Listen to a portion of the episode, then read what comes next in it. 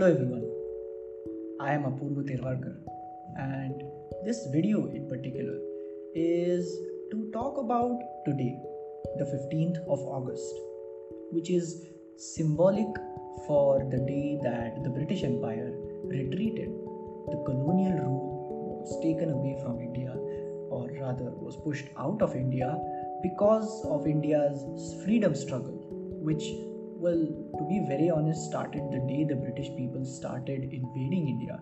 And I wanted to talk about the implications that this day has and the symbolic representation that this day has had for so many years, which on today or as of right now is the 75th year of independence. And it is very, very, very, very symbolic for many reasons but there's also one more thing I wanted to kind of touch upon. So let's start from the beginning. 15th of August is celebrated as Independence Day to celebrate the retreat of British Empire from India and it also celebrated India moving from an imperial rule to a democratic rule. However, for 75 years strong, India has consistently tried to make itself known to the rest of the world as somebody or rather a country that is you know very strong worth its mettle now it is not just symbolic of this particular point that it has become more democratic or that it has become different from the identity that was set many years ago. India has now become very very important in the world in general because of the fact that it has now become a very common talking point. The way we used to talk about america many years ago over these 75 years india has become that type of talk. Agreed it's not yet the superpower that the revered dr apj abdul kalam who sadly is not with us but he used to imagine a world that in 2020 India would be a superpower. We are still not there, but there is a lot of hope for the next few years, or rather, the next, let's hope the next decade, because change takes time, I guess. The fact of the matter, however, is this day, today, 15th of August, does in fact represent something much more important it represents today for the people of India today. 15th of August represents a new independently thinking society, a new independently thinking citizen society, and all of the citizens that India has. All of them are now very much open to all of the things that are going on. They are open minded, they like to understand what is going on, they are very very educated. Agreed it might not be on terms with the academic education that we consider but social education is also something that has now become much more prevalent in india. And that especially the youth is much more well versed in social education which is something that india is now opening up to. Varying societal norms varying different uh, ideas, varying different interests, varying different orientations, and all of this stuff that has just recently started entering India. Well, not entering India, it has been part of India, but recently it has started entering people's mind and people's hearts. Everybody is now becoming more and more warm, more and more open to new ideas, more and more able to voice their own opinions, and it just it's i guess this particular moment that i want to use to give a message to all of those who are hopeful for the future of india. And to those obviously who think india is not having a hopeful future. But for both the lovers and the haters this is a message that i would like to put forth. India has always and when i say always always even during the time of the british rule and before the time of the British rule. Oh. India has, by principle, always been open to everything.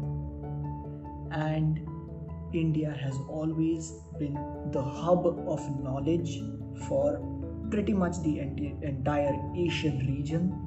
And before that, all of those major civilizations were always constantly uh, you know interacting with each other exchanging information exchanging knowledge increasing their knowledge reservoirs. And india has been a large player in that particular knowledge trade. And i have a message which pertains to that particular ideology. I feel like in today's world not just india but in the world in general there's a lot of misinformation which is propagated by the fact that people don't stop to think, they don't stop to listen, they just want to talk.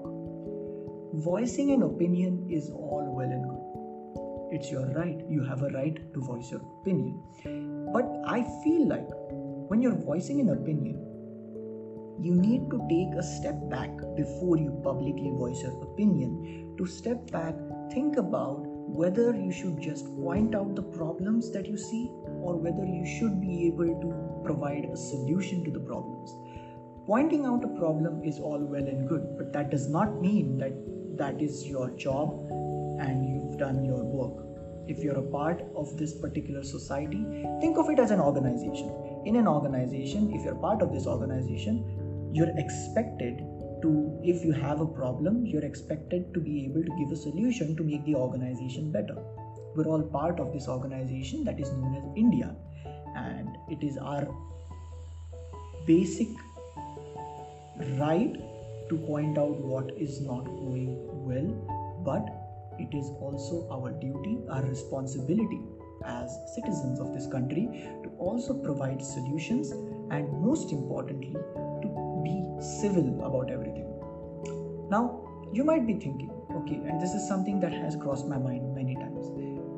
Why is it that if we are independent, why is it that we let the colonial rule, the English rule, end 75 years ago?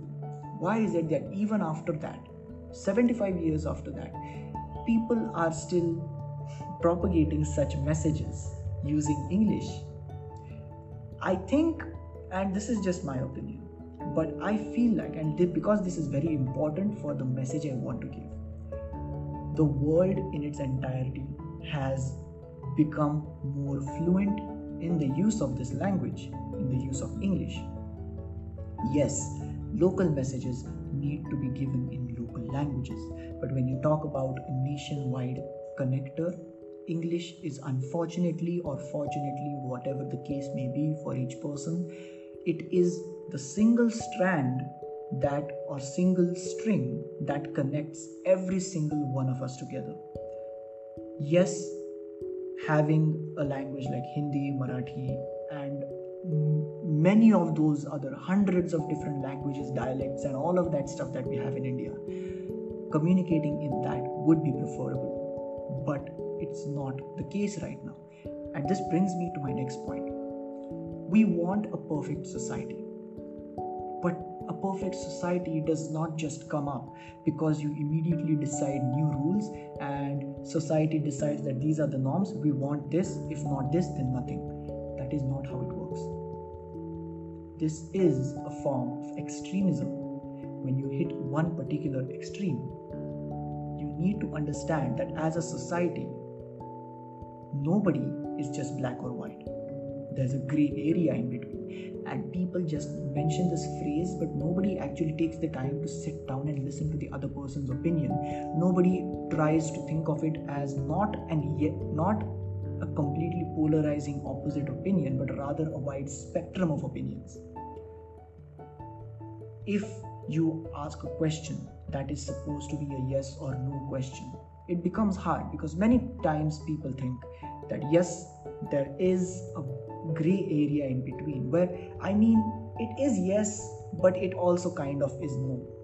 And in this new India that we are hoping is going to develop with the new youth of this country, I want the new youth to not embody the extreme ideals that the entire world used to follow, but rather the openness, the understanding, the empathy of the new generation that we are developing. We take the core principles of our culture, of our tradition, and then we bring it forward and we create our own new philosophy, our own new ideal, our own new ideology. The new norm is always different from the old norm. But we also need to understand that society evolves. And if we want to evolve as a community, as a society, as a country, if we want to evolve, if we want to be better as people, and I'm not talking about better than other countries, I'm talking about being better than ourselves 10 years ago. If we are not better than ourselves from the past, then we're not going to be better than ourselves in the future. And that is my message. I just want to put this out there that when we talk about Independence Day, we all talk about the fact that patriotism is a very large part of our lives and everybody is patriotic. Everybody has a different way of showing patriotism. Some people might feel like their daily lives themselves, the work they do for their country, is patriotic. Some people might feel that having an open display of patriotism is much better.